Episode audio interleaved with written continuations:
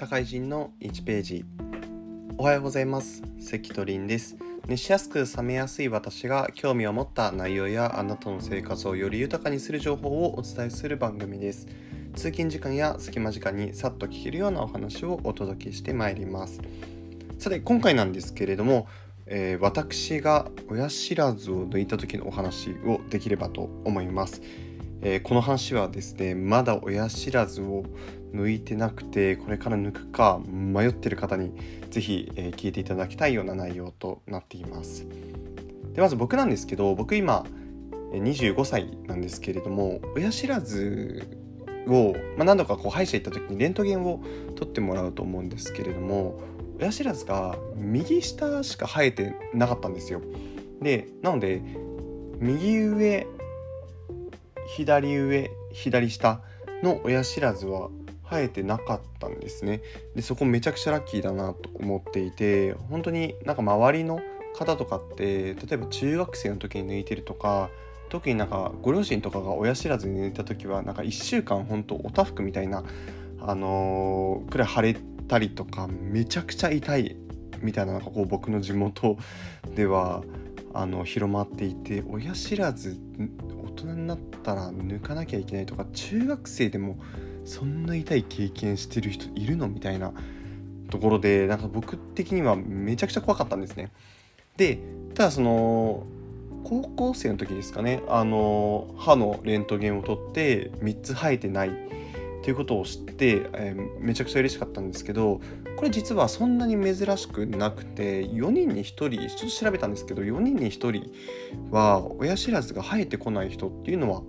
いるらしいですね。で逆に完全に4本右上右下左上左下4本親知らずが生えてくる人は3人に1人くらいということでもしかしたら皆さんの中で4本生えてるよって方もいれば1本も生えなかったって方も、まあ、全然いるんじゃないからくらい親知らずって生えたり生えなかったりっていうところはあるみたいですね。でこの生えてこない原因みたいなところなんですけどこの親知らずが生えるところに支配っていう歯に歯の、まあ、漢字で言うと歯にあの肺っていう漢字あのちょっとお調べいただければ分かるかなと思うんですけれどもがこうあるかないかっていうことでこの支配っていうものがないと生えてこないらしいですね。でこのまあこの支配がそもそも、まあ、ないと生えてこないんですけどなんでこうなくなったかって昔はしっかりとあったらしいんですけどこの支配がない原因みたいなのがこう2通り考えられるみたいでして1つ目が遺伝でそもそもまあ親なのかそのご両親なのかもう本当にずっと前からなのかでこの支配がないような遺伝で親知らずが生えてないっていうパターンともう一つが、まあ、時代で昔は、まあ、調理であったりですとかこう柔らかいものっていうものよりはそのまんま硬いものを食べる、まあ、木の実であったりですとかその生のまま食べたりっていうことで、まあ、硬いものをよく食べていたので奥歯のしっかりしたした親知らずっていうものを生えていたんですけどなんかそれがだんだんだんだん時代とともに柔らかいものであったりですとかなんかそんなに顎を使わなくていいものが多くなって顎自体がこう小さくなってる傾向があるんですね。でこの顎が小さくなるとどういうことになるかというと歯がこう入りきらないっていう状況になってしまってたまにあの歯を1本抜いて、まあ顎がちっちゃい方とかは歯を抜いてあの歯並びきれいにしたりとかっていう調整があるぐらい、まあ、顎が小さくなっていて、まあ、それで親知らずがこう進化の過程で、まあ、必要にな必要となくなって生えてこなくなったっていう2つの説があるらしくて、まあ、これが本当にどっちがどっちっていうところではないんですけど、まあ、主にこの親知らずが生えてない原因っていうのはこの2パターンあるみたいですね。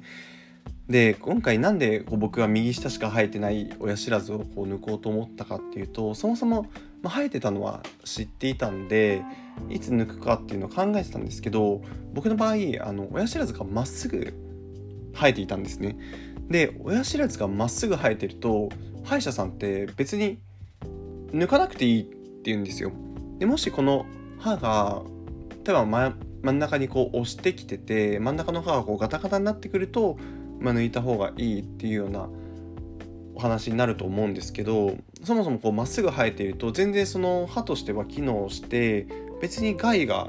ないのでそんなにこう何個か歯医者さんこう34件ぐらい行って毎回見てもらってレントゲン取ってっていうで、まあ、見てもらってるんですけど、別に抜かなくてもそのままでみたいなお話が多くて親知らずって別に絶対に抜くもんじゃないんだっていうことを、まあ、そこで知ってたんでずっとそのままにしてたんですね。で最近もあの新しい歯医者さんに行く機会があってで行かせていただいたんですけどその時にまさかの親知らずがちょっと虫歯になってたんですね。で、まあ、なんでこう親知らずが虫歯になるかっていうと僕の場合右下しか生えてなくて右腕？右上ですね右腕の親知らずがなかったので噛み合わせがない状態なんですよ。でそうすると上と下で、まあ、噛み合わせて、まあ、ご飯の残りかすみたいなところをしっかりとこう砕いて水に流しやすくするんですけどやっぱり片っぽしかないと下しかなかったのでだからやっぱりこう歯にゴミが残りやすかったみたいでそれが、まあ、少しこう虫歯っぽくなっていたようですね。でお医者さんからはどっちもいいって言われたんですよ。あの普通に詰め物して処置そのまんまでもいいし抜いちゃってもいいしみたいな結論あのどどっちでもいいよみたいな感じだったんですよ。ただなんか僕の中ではこの親知らずが多分はいどの歯医者さんも言ってなかったんでないと思うんですけど真ん中に圧迫してきて真ん中の歯がちょっとガタガタするのが嫌だなっていうのはずっと心の底で思ってたんでじゃあちょっと抜きでお願いしますって言ったんですよ。でそしたら、まあ、その日にやってくれるっていう話だったのでなんかすぐじゃあ麻酔持ってくるねみたいな形だったので今の歯医者さんってちょ僕いた歯医者さんなんでどこもやってるか分かんないですけどなんかその場ですぐ親知らずが抜けるくらいなんでお手軽じゃないですけど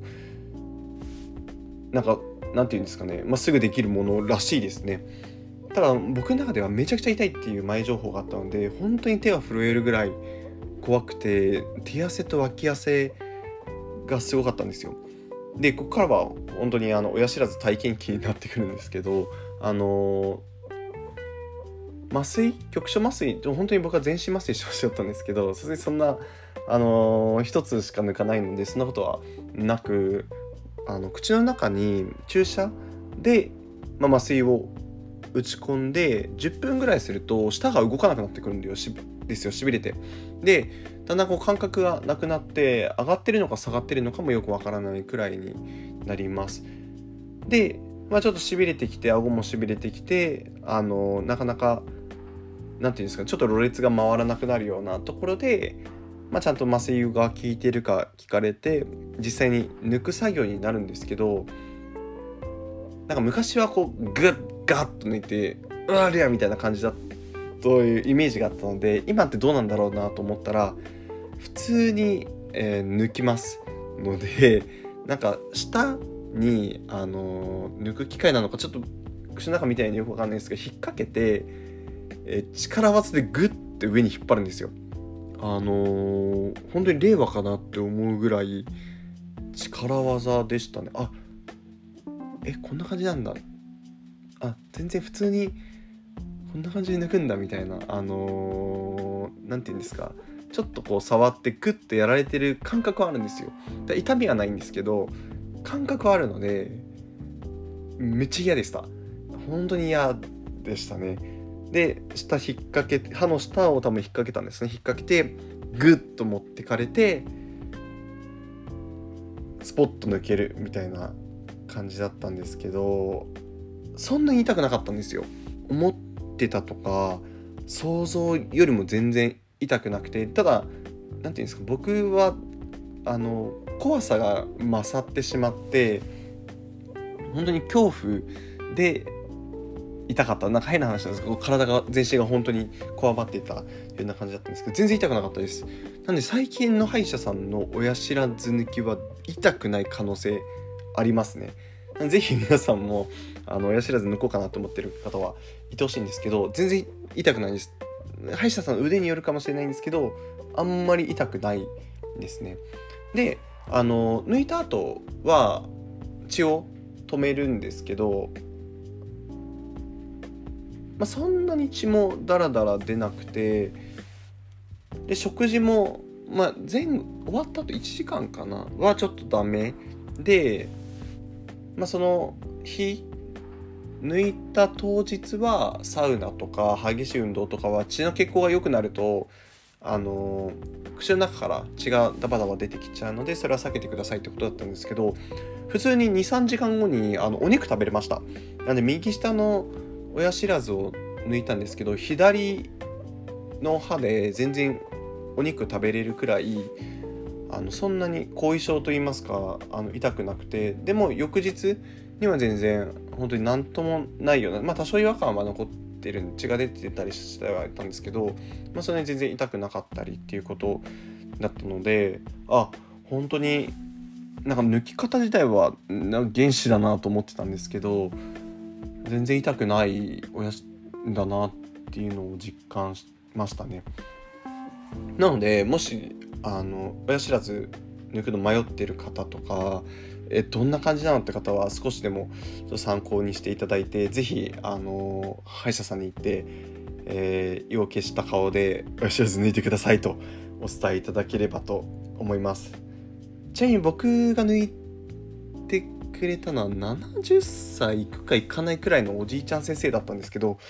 全然大丈夫だったんでもしそのちょっとおじいちゃん先生が来て不安だなって方もあ関夫が行ってた人もおじいちゃんだったから多分大丈夫だろうみたいなあの変な安心感で挑んでいただければと思います。まあ、このようにあの僕が興味を持った内容とか、まあ、体験について、えー、とお話をしていく番組です。また次回お会いできればと思います。それではまた。